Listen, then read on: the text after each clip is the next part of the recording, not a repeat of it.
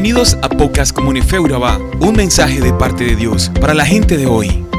Una forma práctica y sencilla a través de la cual podemos llevar la enseñanza a nuestra vida diaria y una oración en la que pedimos a Dios que nos ayude a guardar su palabra en nuestros corazones y hacerla parte de nuestra vida. Bienvenidos.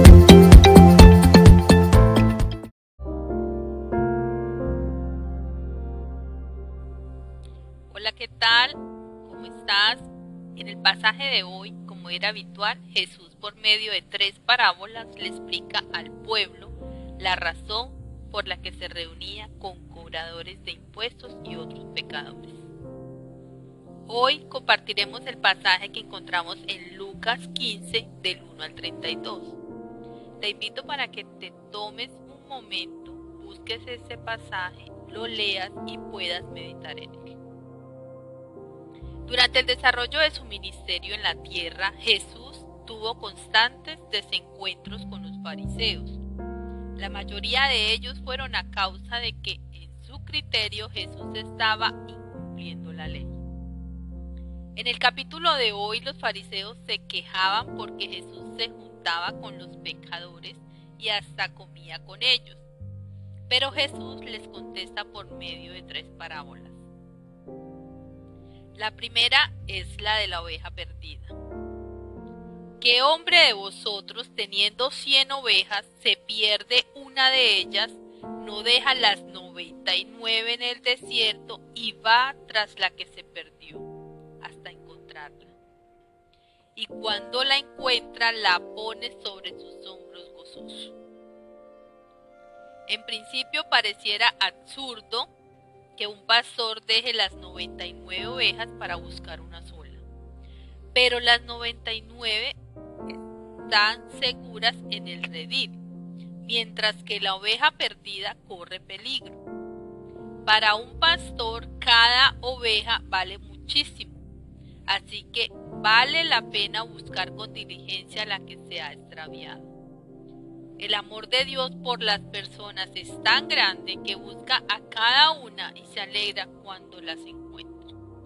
Jesús se relaciona con los pecadores porque su propósito es que las ovejas extraviadas, las consideradas casos perdidos, recibieran la buena noticia del reino de Dios. Jesús les dijo en pocas palabras que para salvar a los perdidos hay que ir donde están ellos. La segunda parábola es de la moneda perdida.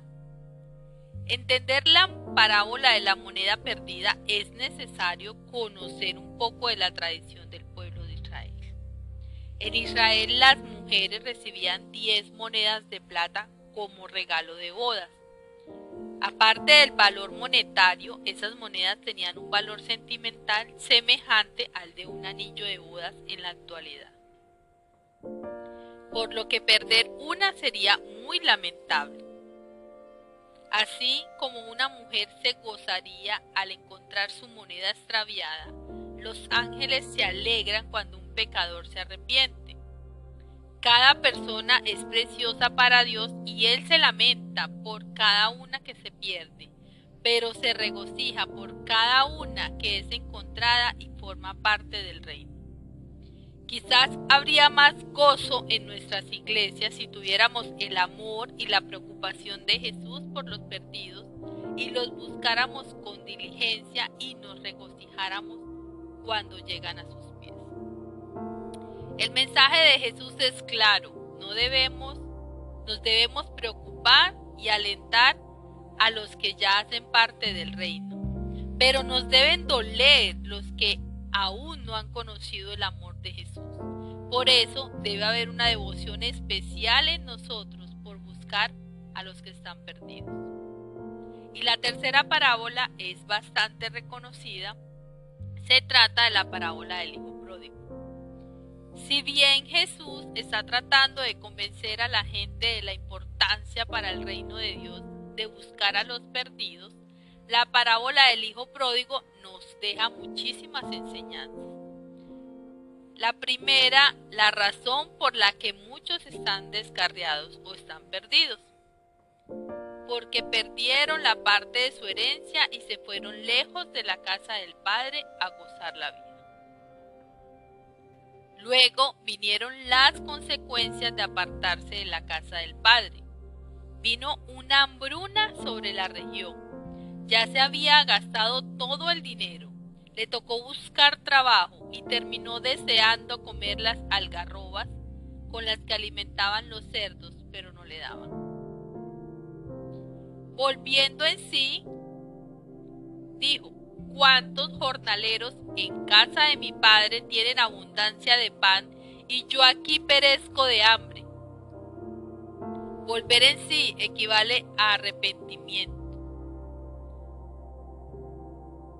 Se arrepintió, se movilizó, porque dice, me levantaré e iré a casa de mi padre.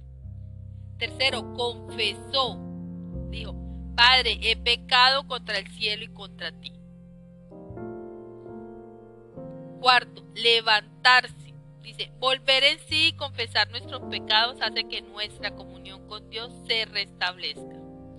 Pero el centro del mensaje de la parábola del Hijo Pródigo es que el Padre siempre estará con los brazos abiertos para recibirnos.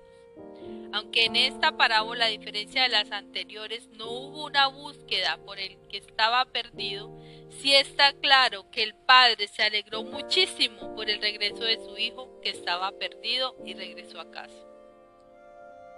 Jesús nos deja claro en este capítulo de Lucas que vino a salvar lo que estaba perdido, que así como el pastor busca a esa sola ovejita que se aparta del redil, que así como la mujer busca la moneda extraviada, y así como el Padre recibió al Hijo que estaba perdido, Él está dispuesto a buscarnos a nosotros y a recibirnos en su reino.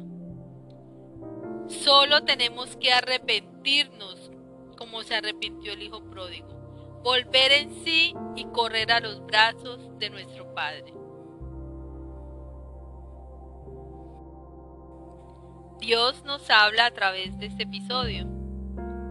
Si eres el hijo que se ha ido de casa y que está perdido, puedes regresar confiado que los brazos de tu padre siempre te están esperando. Si por el contrario eres el hijo que se ha quedado en casa, alégrate y sal a buscar a tu hermano que está extraviado. Dios te bendiga.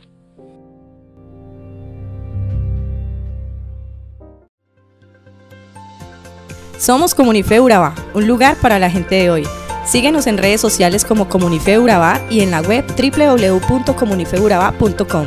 Allí encontrarás todo un contenido digital reservado de parte de Dios para ti. Nuestras reuniones miércoles 7 y 30 pm, toda una experiencia de oración y domingos 9 y 30 am destacamos la importancia de Dios en nuestra vida al compartir en familia. Te esperamos.